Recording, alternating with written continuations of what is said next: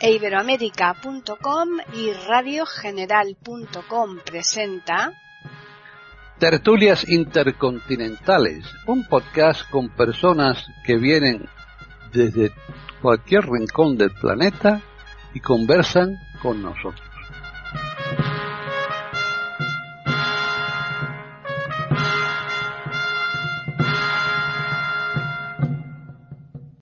Bienvenidos otro día más a Tertulias Intercontinentales en iberoamérica.com.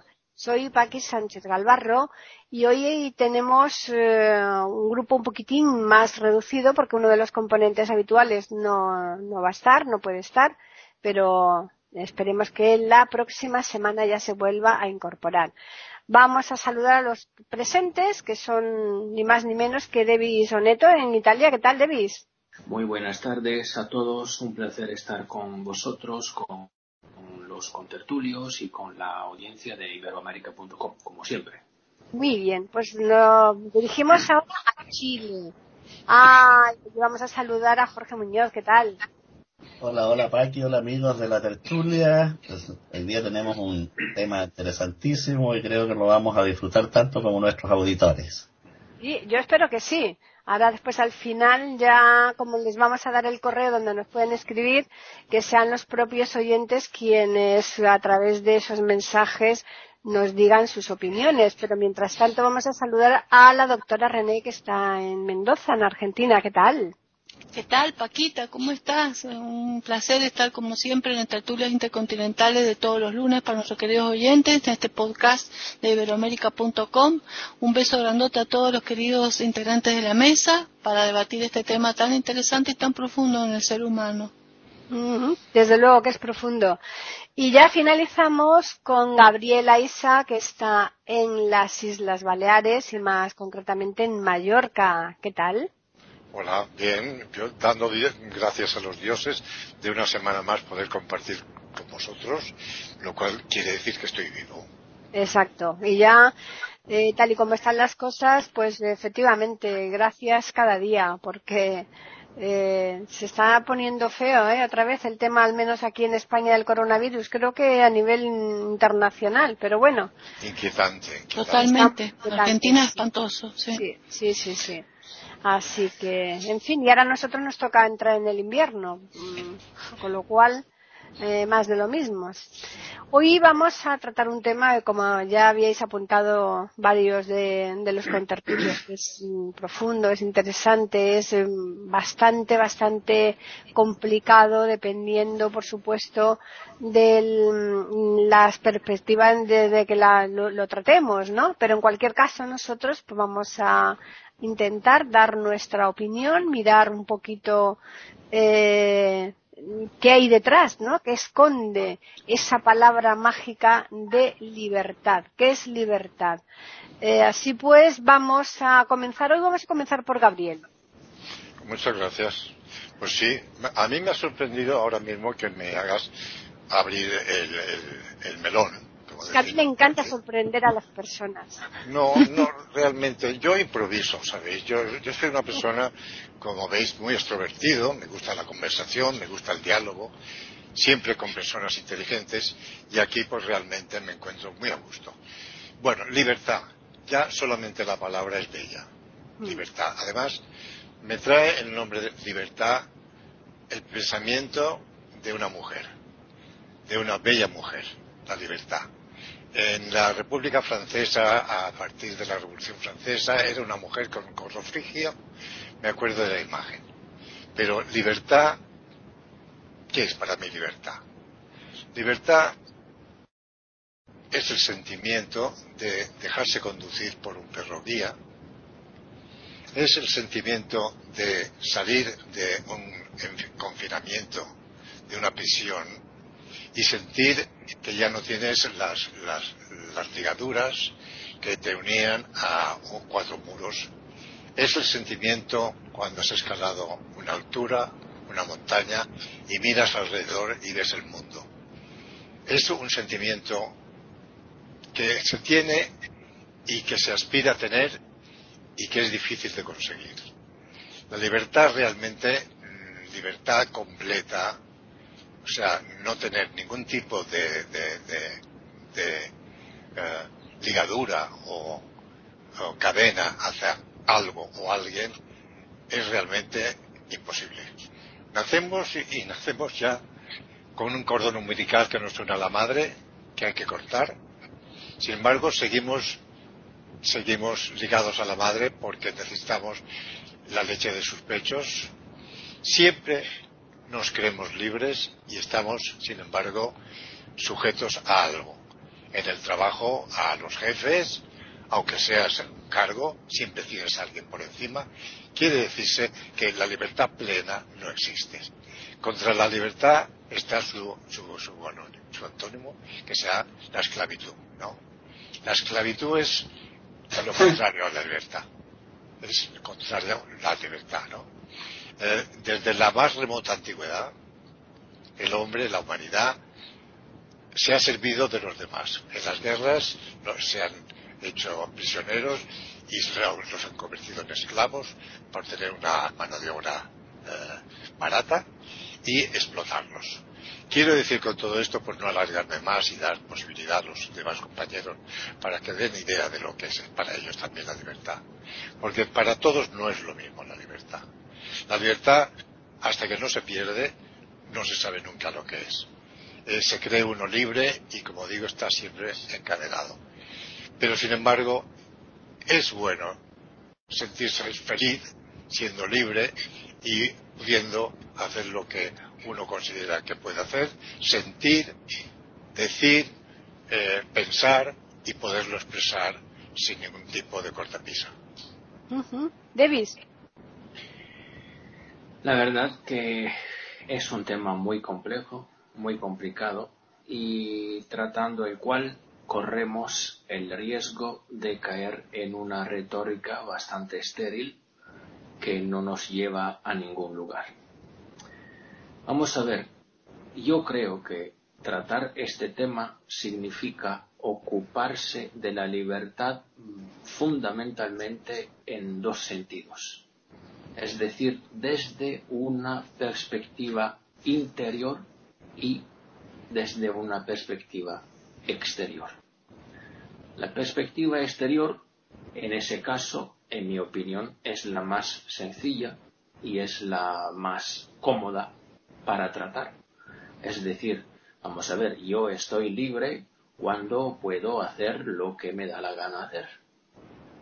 Yo soy libre porque cada mañana, aunque no lo quiera, pero tengo que trabajar. Así que mis manos, mi, mente, mi cabeza se ponen en trabajo. Yo puede que tenga una obligación, pero bueno, que me muevo, hago lo que me da la gana, actúo y eh, soy libre. Más complicado, pero lo verdaderamente libre es mm, afecta al interior del hombre porque la libertad es la esencia del hombre, en este sentido. Decía Kant que lo que tenemos verdaderamente libre, lo único que tenemos verdaderamente libre es la voluntad. A nosotros nadie puede obligarnos a hacer algo. Ese, esto significa que efectivamente la voluntad es la expresión más natural de la libertad del hombre. Vamos a ver, yo estoy obligado en trabajar, pero puedo no quererlo. Entonces, la, la voluntad es lo que tenemos de libre, lo que efectivamente es libre para nosotros. En otro sentido, la libertad se concreta en la vida y entonces es un camino. Y en este sentido, por ejemplo, otro filósofo alemán, Hegel, nos ha explicado bastante con, con, mucha, con mucha profundidad que cuando nosotros tenemos que recorrer un camino, efectivamente, encontramos muchísimos obstáculos, muchísimos impedimentos, muchísimas cosas que no nos permiten sacar adelante lo que tenemos que sacar adelante. Y también la oposición que encontramos en la realidad es un, reto a nuestra libertad. Es decir, la libertad consiste también en la fuerza que tenemos que alcanzar para superar un obstáculo, una tarea que tenemos que cumplir. En todo caso, para concluir esta primera intervención, quiero decir que cuando somos realmente libres, nosotros tenemos siempre a nuestro alcance una posibilidad. Es decir, que la libertad siempre está acompañada por el concepto de posibilidad. Nosotros somos libres en el momento en que efectivamente tenemos la posibilidad de elegir. Y la elección es el fruto, la prueba, el testimonio, por así decir, de que efectivamente podemos gozar de la libertad. magistral, desde luego, la, esta exposición. Jorge. Bueno, eh, de todos los eh, bienes que los cielos nos han dado a los hombres, la libertad es el más preciado. Con ella no se comparan todas las riquezas que esconde la tierra y los mares, y por ella puede sacrificarse la vida.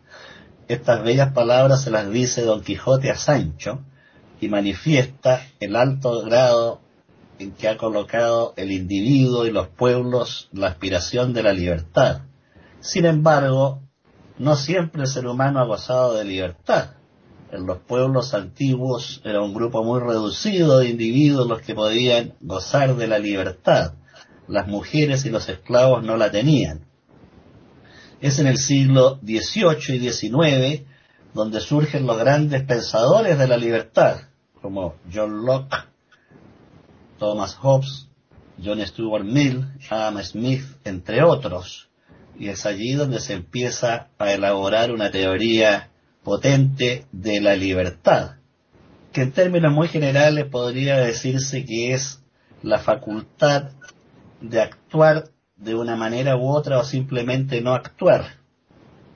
Es un concepto difícil de definir que ha cambiado con los tiempos, que la Revolución Francesa fue exaltada en aquel lema que decía igualdad, libertad y fraternidad, que curiosamente es un lema masónico, está tomado de ahí, y es en el campo del derecho donde la libertad tiene un mayor perfilamiento. Todas las constituciones de las civilizaciones modernas consagran libertades básicas, libertad de pensamiento, de opinión, de reunión, de traslación.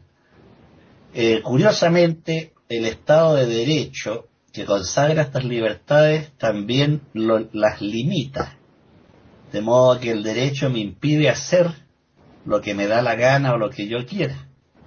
Si yo deseara hoy día pasearme desnudo por la principal alameda de Santiago, sería detenido, de modo que mi voluntad está coartada por el Estado de Derecho.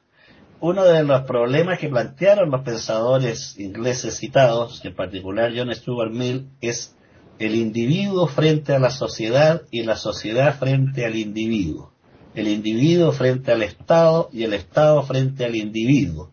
El Estado que tiene el monopolio de la coacción y en virtud de ella puede limitar las libertades individuales. Por ahora voy a quedar hasta aquí para ceder la palabra. Muy bien, René. Muy bien, ¿antes del coronavirus o después del coronavirus la libertad, Paquita? digamos que, siempre. Que siempre, digamos. No, yo considero que la libertad eh, se definiría como el derecho eh, o la facultad que tiene un humano eh, responsable para pensar, actuar o hablar en el ambiente en que se desempeña en sociedad. su pensamiento libre yo creo que lo más libre que puede haber en un ser humano es el pensamiento, ¿no? Y, y aún así, el pensamiento puede estar atrapado si esa persona estuviera limitada por alguna patología mental. El, lo que quiere expresar en palabras va a depender de cómo esté su mente y su acción física, su actuar, va a depender del campo de acción que esa persona tenga. Porque el campo de acción para poder desenvolverse, el entorno, va a ser muy variable. Cuando quiero hablar de libertad, quiero pensar en, un eh, concepto profundo, filosófico y elevado de una persona que no está sometida a este, ciertas eh, condiciones que la sociedad conoce.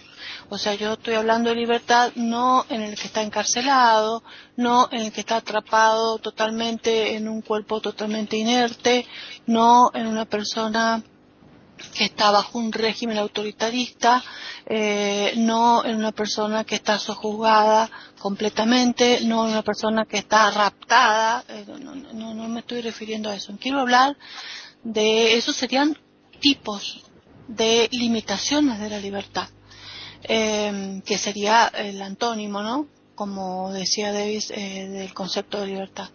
la libertad como principio sería todo eh, derecho, como dijo Jorge, que tenemos todos los eh, humanos, de poder eh, a través de un deseo. Pero claro, esa manifestación que se tiene a través de un deseo determinado, siempre, como no somos individuales, no somos personas que vivimos aislados, sino que o sea, no estamos en una isla y solos, sino que vivimos en una sociedad, en una sociedad pequeña que es la familia, en una sociedad un poco más grande que la comunidad cercano barrio, en una ciudad, en un pueblo, en un país. Siempre nuestras eh, libertades van a estar limitadas eh, por las condiciones del lugar en que nos desenvolvamos. Entonces, la libertad, si bien es un derecho, no se puede ejercer a pleno. Se tiene eh, limitaciones sociales, limitaciones culturales, limitaciones eh, eh, políticas, limitaciones económicas, limitaciones corporales en mente y soma, limitaciones, digamos, em, de todo tipo, ¿no? Muy, muy, complejas. Por eso hasta la persona que tiene libertad de pensamiento eh, puede estar limitado, como les dije más temprano, por una enfermedad psiquiátrica que lo atrapa a través de una esquizofrenia, una psicosis. Eh, el que puede ser libre sin enfermedad, pero que está limitado por otro tipo de circunstancias, como dije, bajo un régimen eh, totalitarista o un régimen monárquico obligatorio o un régimen este, impuesto eh, extremista de cualquier tipo y esa persona no puede expresarse, yo creo que el que tiene la mente lúcida tiene la suerte y la maravilla de que su alma puede, a través de su mente, tener la libertad de pensamiento. Si esa persona está ciega, sorda, paralizada, pero su mente está lúcida, también puede expresar su libertad de pensamiento. Le podrán cortar los brazos, le podrán cortar las piernas, podrá estar sordo, podrá estar mudo, podrá estar ciego, pero su mente puede pensar y puede volar. Y siempre que una mente esté libre, puede volar. Qué lindo que es cuando el alma puede volar. El triste es aquel que tiene todo, que tiene no tiene limitaciones en un régimen libre o liberal, que tiene poder adquisitivo, que tiene todos sus sentidos, sus cinco sentidos perfectamente puestos, su cuerpo y su soma en perfectas condiciones y en estado de salud, y sin embargo se encuentra limitado, se enclaustra, se encierra, no sabe qué es capaz de hacer, no sabe hacer valer sus derechos ni sabe ejercerlos, porque es mediocre, porque su pensamiento está atrapado por un pensamiento limitado y no tiene la libertad de volar. Entonces ahí yo creo que es mucho más triste que un espíritu no se pueda expresar, ni pueda pensar, ni pueda soñar, que aquel que puede hacerlo, aunque esté limitado por otras circunstancias eh, que lo perimetren. Bueno, eso era nada por el momento. Están escuchando tertulias intercontinentales en iberoamérica.com. Bueno, pues ya hemos planteado el tema, ya hemos hecho la primera ronda y ahora vamos a comenzar la segunda pero a mí me gustaría también que hablarais de, bueno, Davis antes dijo que no había una libertad absoluta, eh, pero eh, hay personas que con poca libertad puedan ser mm, tan o más felices que quien tenga mucha. Eh, bueno, vamos a empezar la segunda ronda por Gabriel. Sí, efectivamente, yo dije que no, no existe la libertad plena. Es más, para mí el concepto de libertad es utópico, es utópico. Y la lucha por la libertad, por ese concepto, por esa necesidad de sentirse libres, ha llevado a la anarquía, al, libertario, a, los grupos políticos que han luchado en, en, el sistema social para conseguir esa libertad y que realmente, como un autor mm, italiano, por cierto, Antonio Gramsci, a la desaparición del Estado. El Estado es opresor. El Estado en todos los sistemas es opresor de una forma u otra. O bien en un, en un sistema totalitario, como se ha dicho, en una monarquía absoluta o con cualquier tipo de, oligarquía, eh, la opresión está reñida con la libertad.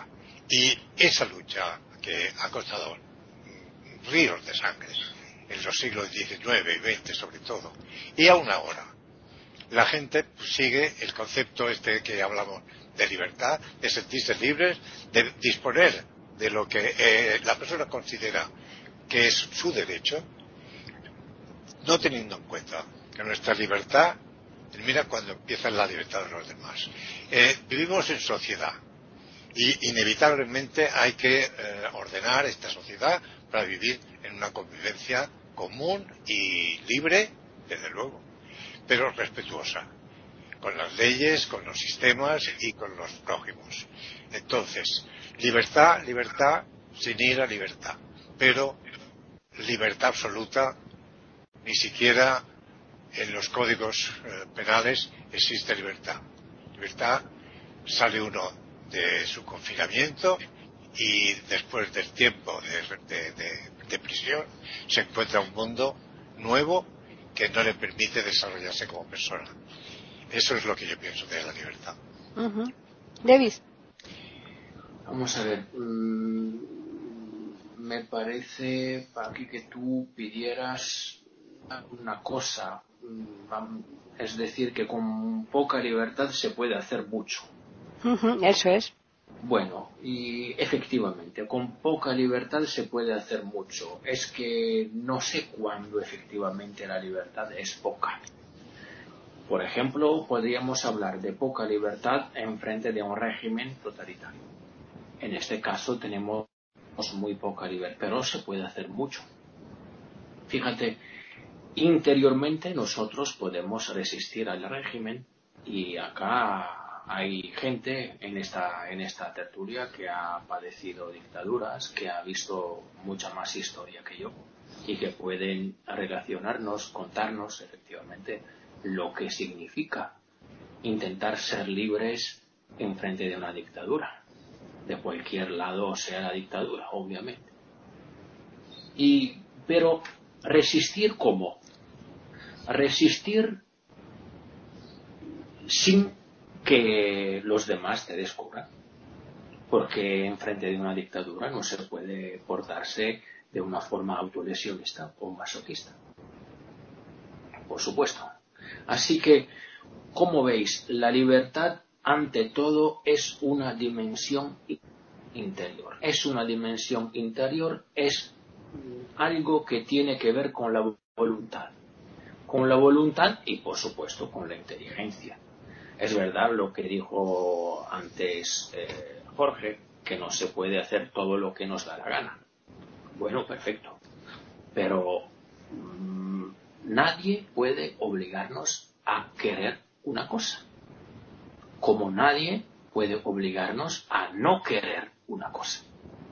Efectivamente, en este sentido, con muchos pocos medios podemos hacer mucho. Porque podemos empezar un camino que por supuesto tiene que ser un camino de responsabilidad. Eso es otro concepto que examinando, por ejemplo, el pensamiento de Levinas, puede darnos muchas informaciones y puede, y puede darnos muchísimas sugerencias. Porque ser libre significa asumir una responsabilidad. Muchas responsabilidades.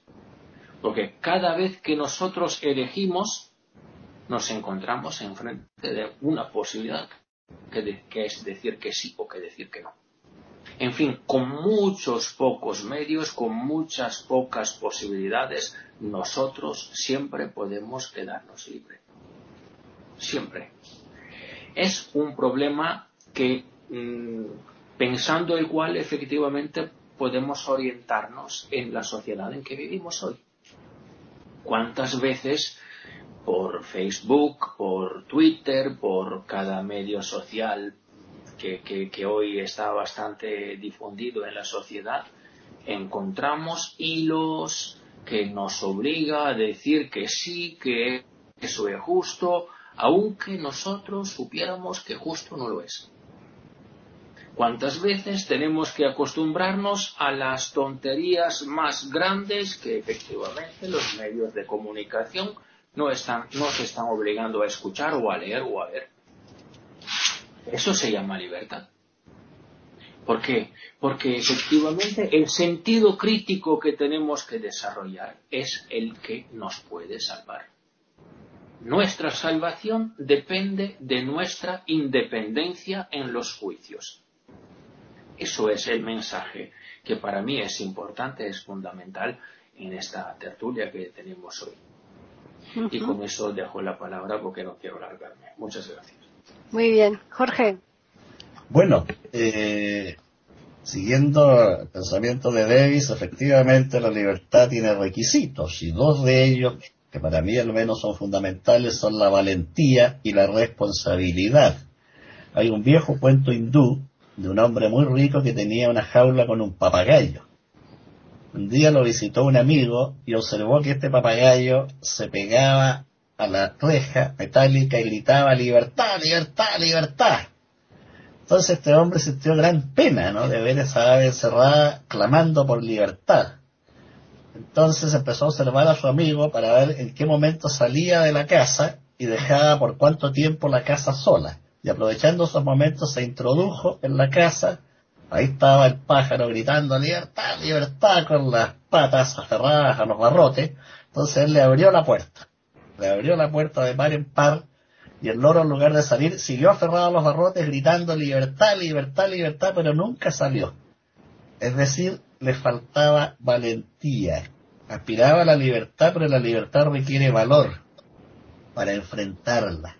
Es como navegar en un mar amplio. Es más fácil navegar en una laguna que en un inmenso océano. Requiere más valor lo segundo. Pero también requiere responsabilidad para dirigir el timón y las velas a buen puerto y no naufragar. De modo que la libertad tiene sus condicionantes. Entre los grandes enemigos de la libertad, curiosamente, está el Estado un Estado totalitario que pretende imponer lo que los escritores deben escribir, los pintores pintar, los músicos componer, el escultor esculpir, y pretende masificar y uniformar el pensamiento y la acción, es el mayor enemigo de la libertad, sea del lado que sea el Estado totalitario, y nosotros lo vivimos acá en Chile, yo lo sufrí personalmente y conocí el miedo que significa estar en una reunión y no atreverte a decir lo que piensas porque no sabías si el que está sentado a tu lado te iba a denunciar o no a los organismos de seguridad. De modo que es terrible. Otro modo de conculcar la libertad en el lenguaje de George Orwell y es a lo que desgraciadamente vamos avanzando es el famoso gran hermano, ¿no? Que te indica y te dirige eh, vapuleando la libertad individual. Entonces, Paki nos pedía un perfil distinto, es decir, que alguien con poca libertad o privado de ella puede tener un alto vuelo. Y hay un ejemplo maravilloso. El científico Stephen Hawking, que solo podía mover un dedo, estaba totalmente privado de movimiento, y cuánto hizo ese hombre por el conocimiento, y curiosamente tenía un sentido del humor que muchos que son completamente sanos no tienen. Yo le escuchaba muchas conferencias y lo escuchaba en muchos debates en YouTube y siempre agrega una nota de buen humor que los otros eh, panelistas no tienen. Ahí tenemos un clarísimo ejemplo de cómo, estando prisionero en un cuerpo que por desgracia la naturaleza privó de la normalidad, sin embargo creció en el nivel mental y espiritual a niveles extraordinarios. Quedo aquí por ahora. René.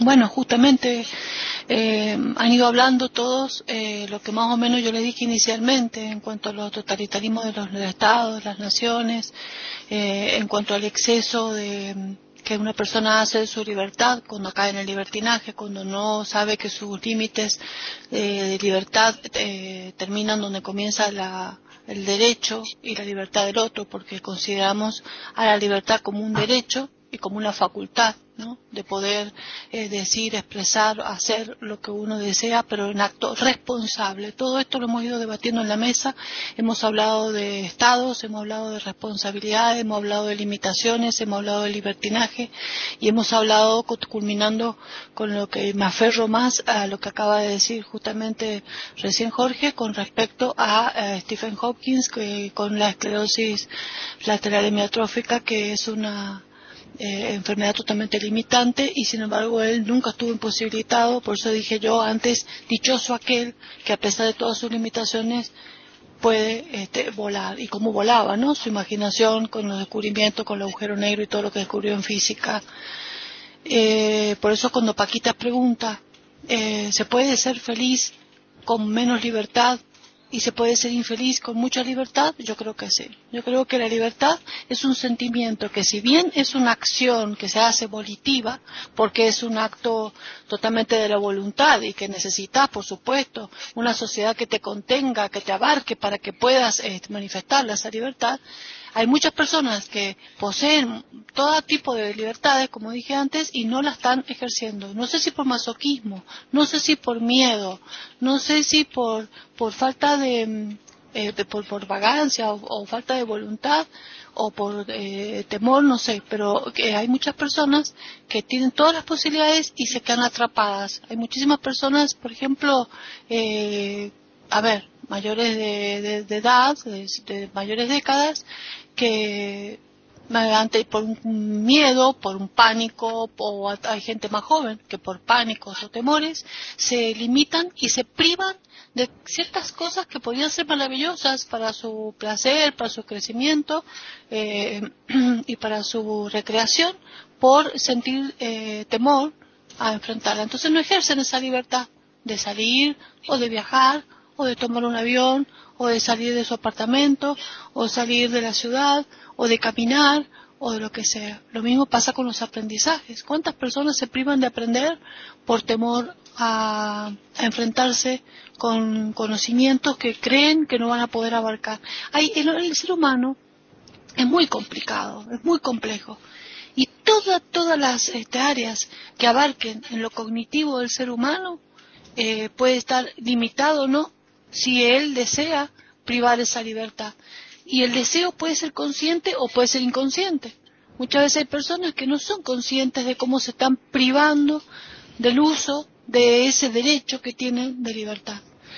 Eh, ustedes se están dando cuenta que no estamos hablando en este momento de libertades eh, eh, privadas, como sea, libertades eh, totalmente limitadas, como sería el que está encarcelado, el que está sometido a un régimen determinado dictatorial, el que no puede usar, hacer uso de su palabra, como ha ocurrido, como comentaba Davis, en los regímenes este, eh, que hemos tenido de dictaduras, en gobiernos de factos, en monarquías extremas, en los regímenes orientales totalitaristas que son terribles donde nadie puede salir en una plaza a dar de mamar a un niño, ni nadie puede dejar de usar este un protector que lo, lo cubre todo el cuerpo de una mujer, la mujer es limitada, hay tantas cosas en la historia de este mundo y de lo que se sabe hoy con los medios de comunicación de privaciones de libertad que realmente clama el cielo, ¿no?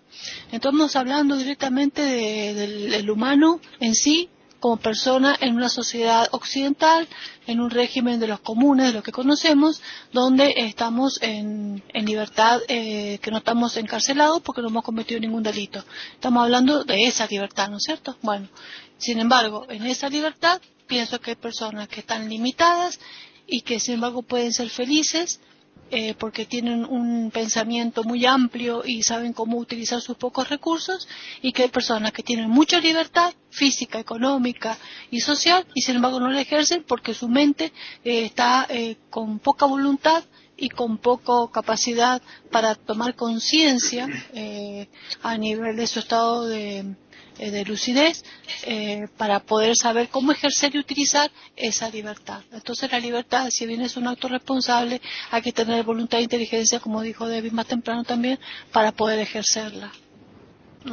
Están escuchando tertulias intercontinentales en iberoamérica.com.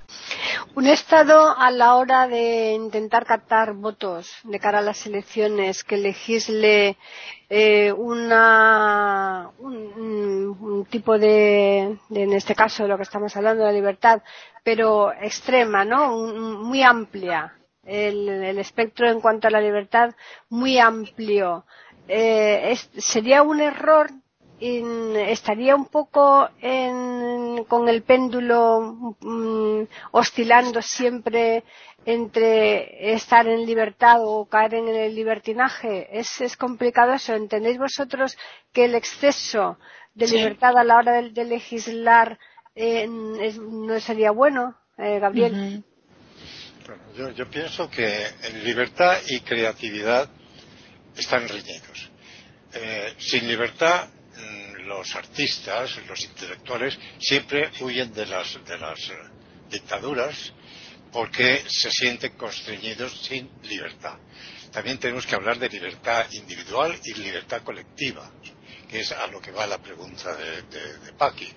Realmente mm, debemos, en ciertos casos, hacer una cesión de nuestras libertades individuales en favor de las libertades colectivas, para un bienestar, para una situación estable para una sociedad regulada por las leyes un Estado de Derecho y en, esa, en ese contexto, si examinamos, eh, hay un sentimiento de cesión de parte de nuestra libertad de lo que entendemos por libertad, que es el poder discernir por nosotros mismos, el poder mm, hacer eh, en términos pedestres lo que nos da la gana. No, siempre está uno supeditado a unos cauces. El cauce que nos decía eh, Jorge, del timón, hay que llevar la caña del timón en el rumbo adecuado y si se diría uno, pues viene el Estado, o viene la autoridad, o viene alguien a ponernos eh, en el lugar que nos corresponde.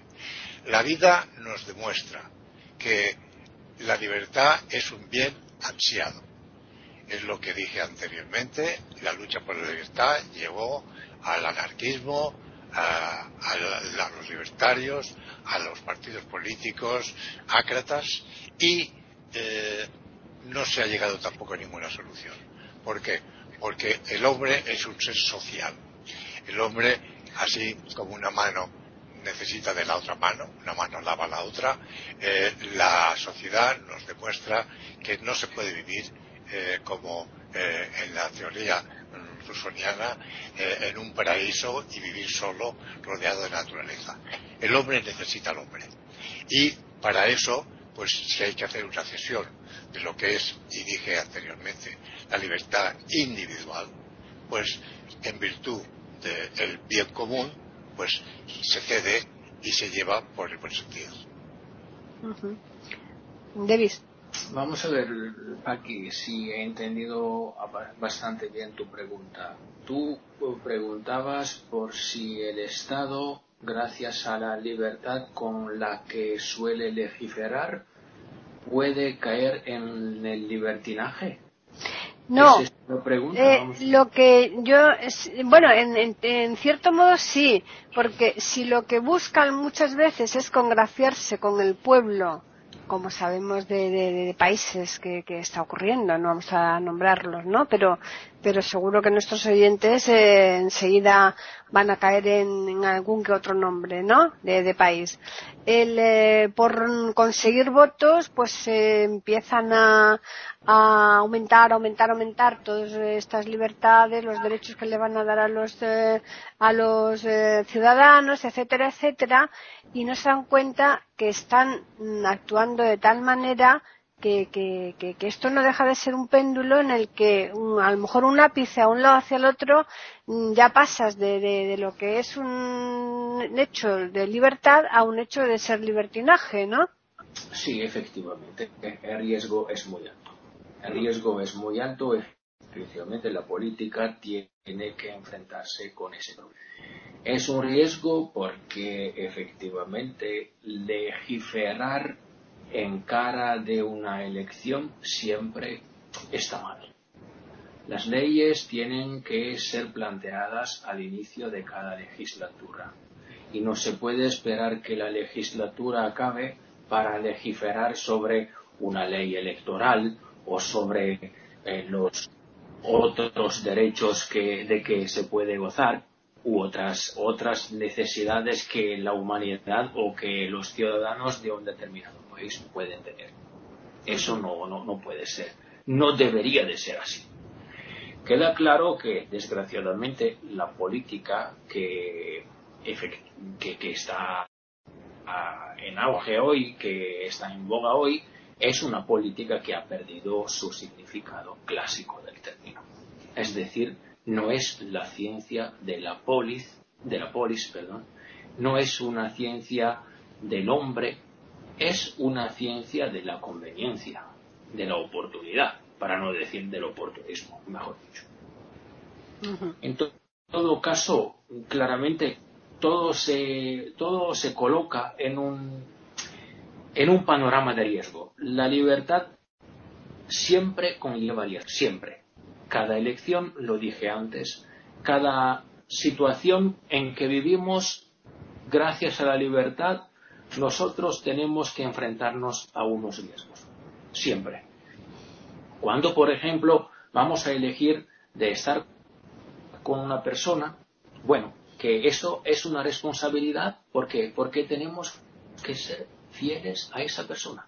Cuando nosotros planteamos un proyecto, o cómo trasladarse eh, de una sede a otra como referencia a nuestro trabajo, bueno, eso también es una elección que puede tener unas consecuencias en nuestro alrededor. Así que tenemos que tener mucho cuidado siempre. Siempre podemos hacer cosas, siempre tenemos la libertad para hacerlas, casi siempre, pero siempre tenemos que enfrentarnos con las responsabilidades que eso conlleva. Mira, ser libres significa también aceptar las situaciones difíciles de la vida. ¿eh? Eso también significa ser libres. Porque cuando nosotros somos libres necesitamos, y lo decía muy bien Jorge antes, necesitamos mucho coraje. Mucho coraje.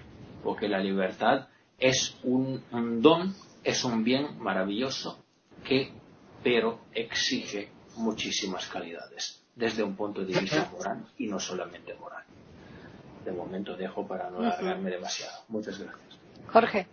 Bueno, respondiendo un poco, orientándome por lo que decía Paqui, me da la impresión que a ella le motiva a pensar en las consecuencias de una libertad excesiva o demasiado amplia. Exacto. Bueno, y efectivamente una libertad excesiva puede extraviar al ser humano, extraviarlo, desorientarlo, perderlo. El ser humano necesita ciertos puntos de referencia, ciertos puntos de apoyo, así como el navegante tiene que mirar la posición de las estrellas, el vuelo de los pájaros, observar por dónde sale y se pone el sol para poder dirigir su nave, el individuo necesita ciertos puntos que orienten su actuar en distintos ámbitos. De lo contrario, tenemos un actuar sin sentido, desordenado, que se mueve hacia cualquier parte. Y esto nos lleva necesariamente a pensar en el opuesto a esta libertad excesiva, que son las limitaciones a la libertad que ya las insinuaba René, que podríamos agrupar en límites temporales, biológicos, mentales, sociales y jurídicos. Temporales, bueno, la muerte. Todos vamos a vivir un periodo determinado y después desaparecemos. Nos guste o no, estamos sujetos al transcurso inexorable del tiempo. Ese es el gran límite. Los límites biológicos, como decía René, estas enfermedades invalidantes que impiden al sujeto moverse libremente o actuar libremente. Límites mentales. A veces las creencias pueden ser una jaula más dura que la cárcel ya decía Séneca, no nos atrevemos a hacer muchas cosas porque creemos que son difíciles, pero son difíciles porque no nos atrevemos a hacerlas. O sea, estamos encerrados en este círculo vicioso mental que nos impide actuar con mayor amplitud. Enseguida tenemos los límites sociales, las llamadas normas de conducta social, el las normas de cortesía, el saber actuar en una reunión, conducirse en un almuerzo, en una comida. Todo esto nos van poniendo ciertos límites a no hacer lo que queramos. No puedo llegar y pasear el plato de sopa en la mesa y pasarle la lengua al mantel, porque la norma social me dice que eso es incorrecto y que va a molestar al resto. Enseguida, las normas jurídicas, que como todos saben, hay normas que permiten y otras que prohíben por ejemplo, está prohibido pasar con luz roja y me guste o no, tengo que detenerme y mi voluntad tiene que ceder a la norma. Por lo tanto, la libertad plena, total, es una aspiración, pero como hecho real, contundente, no existe, siempre va a ser relativa. En cuanto a la libertad en el ámbito político al que se refería Davis, efectivamente la política se ha transformado en una lucha por y para el poder. O sea, el gran objetivo de la política es el poder. Y las necesidades individuales y sociales importan en la medida que permiten alcanzar, mantener y acrecentar el poder. No es la generosidad ni la bondad la que inspira el actuar político, sino el poder. Tanto así que si dijéramos que los parlamentarios van a trabajar gratuitamente, no van a tener ingresos, estoy seguro que no tendríamos parlamento. O serían muy pocos los que se atreverían a asumir esa labor.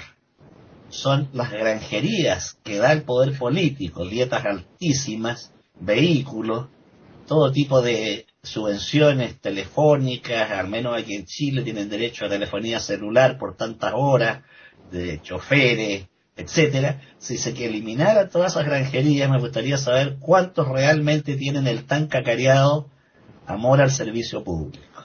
Por ahora quedo aquí, Mati. René. Sí, realmente coincido tanto con Jorge lo que es el régimen democrático y lo que cuesta la democracia a los estados y a los pueblos. Eh, mira, eh, Paquita, yo pienso que en, esta mesa eh, todos han dicho cosas interesantísimas. y ponemos todo sobre la mesa el, análisis y, las conclusiones de lo que ha comentado cada uno, ha sido muy, muy, muy interesante todo lo que se ha expuesto y coincido con lo que con, con, todo lo que opinan los tres, ¿no? Los tres muchachos, que es justamente lo, en base a tu pregunta de que si un, un Estado, un régimen político de tipo demagógico, perdón, de tipo demagógico, eh, le sería más permisivo con un pueblo con tal de obtener sus votos. Eso eh, lamentablemente en mis años este, lo he visto muy de cerca y he notado las consecuencias nefastas de eso que justamente eh, planteaste. Eh, coincido con todo lo que ha estado diciendo Jorge, siempre con su sabiduría y sus conocimientos, que realmente los pueblos, el ser humano, el ser humano necesita normativas, necesita reglas, necesita orden. Eh, no es que sea hijo del rigor, sino que necesita siempre una estructura. Ya desde la época de la humanidad, de las historias más escritas, de los famosos códigos de Hammurabi, ¿se acuerdan? O sea, ya se necesitó siempre, el ser humano necesitó tener eh, las cosas codificadas, las normativas, las reglas, porque si no, el ser humano, si no está encauzado, haría estragos porque no todos tienen actividad responsable en el pensamiento. El pensamiento puede volar libremente, pero al momento de actuar, eh, ahí, si se está en sociedad, si, como decía más temprano Gabriel, si vivimos una, en una isla solos, eh, más bien que ahí hacer lo que quieras, hacer lo que quieras. Si querés nadar, si querés dormir a cualquier hora, si querés cortar un coco y comerlo, y si querés correr, y si no, no hagas nada. Pero si vivís en sociedad, hay muchas normativas sociales, que ya lo que había comentado yo al comienzo, por eso es una actividad responsable, es una facultad responsable de la persona que vive en sociedad. Entonces, si es responsable, tiene que acatar las, eh, los ordenamientos que esa sociedad le impone, que va a variar de acuerdo al país en que se encuentre, eh, a la idiosincrasia donde se encuentre y las reglas y leyes, para eso se crearon las leyes. Las leyes no se crearon en vano, fueron necesarias para que las personas no infringieran su, eh, y no abusaran de sus libertades, entre comillas, porque no es libre aquel que avasalla la voluntad del otro ni los derechos del otro. Entonces allí, cuando avasalla los derechos y la voluntad del otro, es cuando roba, cuando mata, cuando tortura, cuando este, maltrata, cuando abusa, cuando y lo mismo pasa este, eh, también con otras eh, eh, otras condiciones. Por ejemplo, cuando se considera el ser humano que tiene uso de razón. Cuando una persona tiene criterio eh, socialmente. Si yo tengo un chico de 14 años y comete un ilícito, se supone que ese niño no tiene, eh, no se le ha dado emancipación. Es decir, también tengamos en cuenta que la mayoría de las leyes de todos los países van a emancipar cuando un necesite ser emancipado legalmente por alguna circunstancia por parte de los padres o tutores o el Estado, cuando sea necesario por alguna circunstancia especial, pero siempre y cuando se haya evaluado que ese individuo de 14, 15 años tenga las condiciones, pero se supone que un humano recién entre los 18 y 22 años está su madurez neurológica y su criterio más o menos desarrollado para ser responsable ante una sociedad. Por eso los jóvenes menores de 18 años no pueden libremente eh, consumir alcohol, libremente circular con, un vehículo, libremente hacer lo que quieran en sociedad. Tienen eh, la responsabilidad de sus padres. Entonces vos decís, ¿cómo? ¿Un niño de 18 años no es libre? Sí, es libre en base a las limitaciones eh, que están reglamentadas de acuerdo a lo que le corresponde a un menor. Y una vez que una persona es adulta y responsable, que se considera legalmente, que es muy importante que siempre toda sociedad tenga su legislación. Y la legislación lo va a limitar y ningún gobierno, ningún partido político de ninguna nación debería ser demagógica y utilizar recursos para obtener votos, eh, dando eh, permisividades que puedan eh, peligrar la, paz interior de cada nación en lo económico, en lo social, en lo cultural y, en lo moral. Y eso es lo grave. Cuando los pueblos están gobernados por eh, irresponsables que lo único que les interesa es llenar sus bolsillos para obtener votos y como dijo eh, Jorge, eh, parlamentos o, legislaturas o congresos, depende de lo que el país que tengamos, este, repletos de gente que no está trabajando y que tienen dietas exorbitantes a costilla del pueblo. Entonces, hay muchas cosas que ordenar en este mundo y lamentablemente, ¿quién le pone el cascabel al gato? Lamentablemente es así, pero realmente eh, yo creo que en este mundo, en general, en general, la libertad, que es un derecho maravilloso, no se está usando como corresponde. La libertad se está abusando, la libertad se, va soslayando la libertad para convertirse en libertinaje, eh, los gobiernos no son responsables y por otro lado tenemos otros extremos que son los totalitarismos que tampoco saben cómo darle la libertad que el ser humano necesita. O sea, de un extremo al otro el término medio es muy difícil de lograr porque para eso se necesita mucha inteligencia, mucha solidaridad, mucha empatía y mucho amor que los pueblos no tienen, y menos los gobernantes. Están escuchando tertulias intercontinentales en iberoamérica.com. Sí, entre otras cosas por la cantidad de corrupción que existe, tanto, tanto las derechas como los extremos, de derecha y de izquierda. Bueno, pues yo creo que el tema ha estado muy bien debatido, a mí me ha encantado, espero que a los oyentes también. Vamos a hacer la última ronda ya a modo de resumen, como hacemos siempre, así que vamos a comenzar con Gabriel. Bien, autonomía personal, o sea, el uso de la libertad, la cesión de parte de esa libertad por el bien común. Estos son los puntos sobre los que yo dirijo el, final de mi, de mi participación en esta tertulia. Libertad plena no existe. Hay siempre una cesión por parte del individuo en favor del bien común, de esa paz social, de esa libertad eh, compartida y realmente no podemos hablar de libertad plena porque bajo mi concepto y mi, experiencia no se es libre del todo. Es, uno es libre hasta donde a uno le dejan ser libre. Davis. Bueno, a resumir es muy difícil, pero bueno. Vamos a ver, yo creo que la libertad es la capacidad que cada quien tiene para hacer la elección adecuada. Es decir, capacidad de pensamiento, de discernir efectivamente lo bien de lo mal. Eso es lo que, lo que es la, la libertad. Y el hombre en este sentido es un animal que goza de una condición, de una condición privilegiada.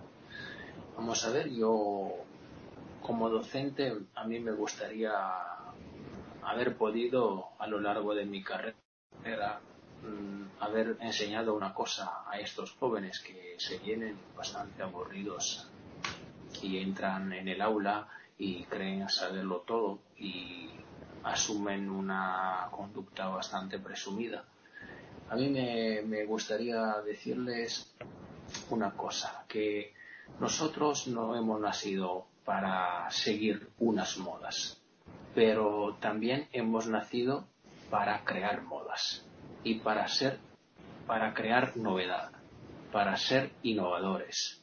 Y eso me parece muy importante.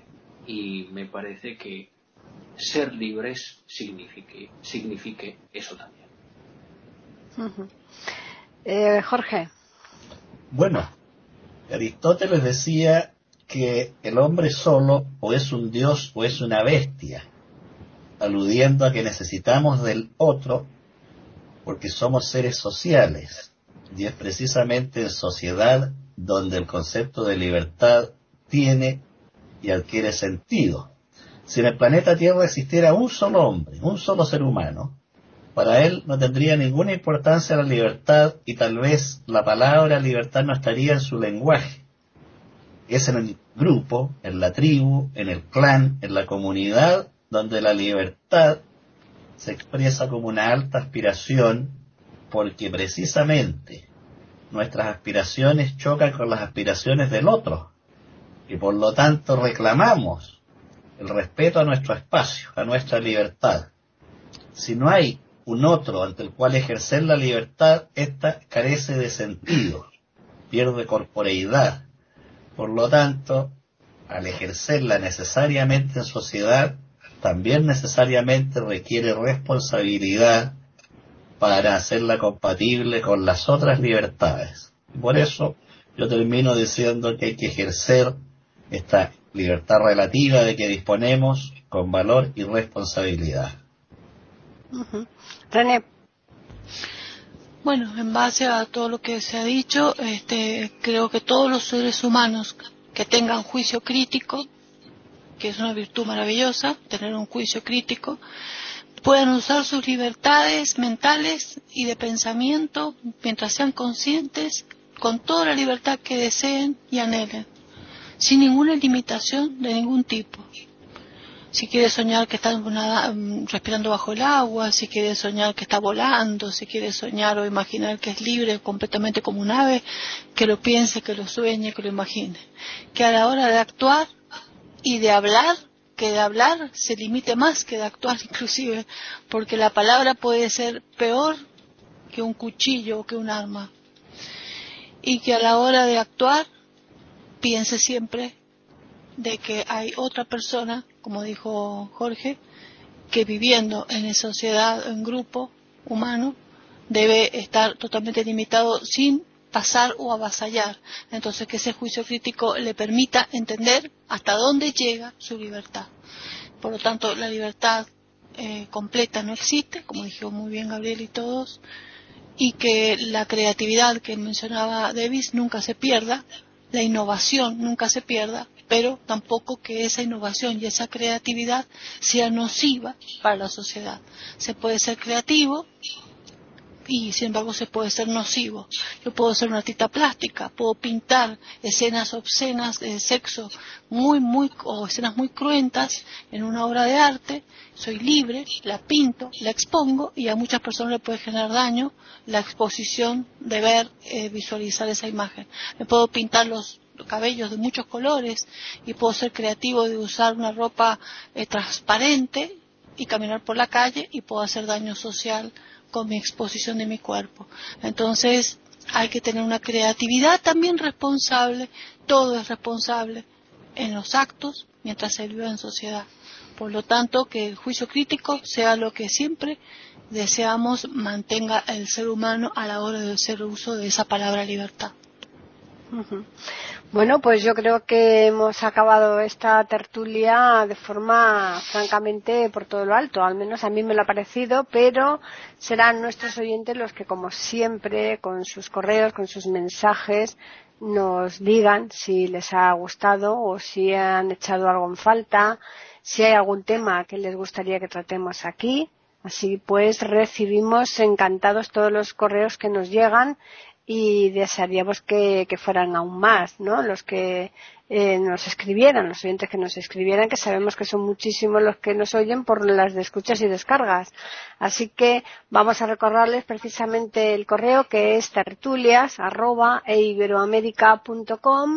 y el Twitter que es eiberoamérica con las iniciales EI y la A de América en mayúsculas agradeceros como siempre vuestra presencia aquí en Iberoamérica a los cuatro. ¿Mm? Muchas, gracias. Paquita. Gracias, Paqui. La oportunidad que nos da de tertuliar y hablar contigo. Y con la audiencia, por supuesto. Claro que sí.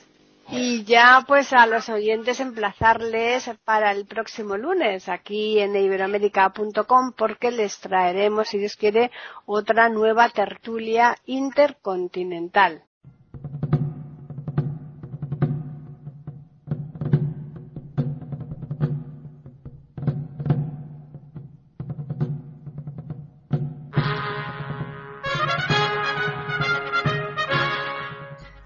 Acabamos de ofrecerles el podcast de tertulias intercontinentales. Aquí en iberoamérica.com y radiogeneral.com. Regresen la semana que viene para un nuevo episodio. Hasta la próxima semana.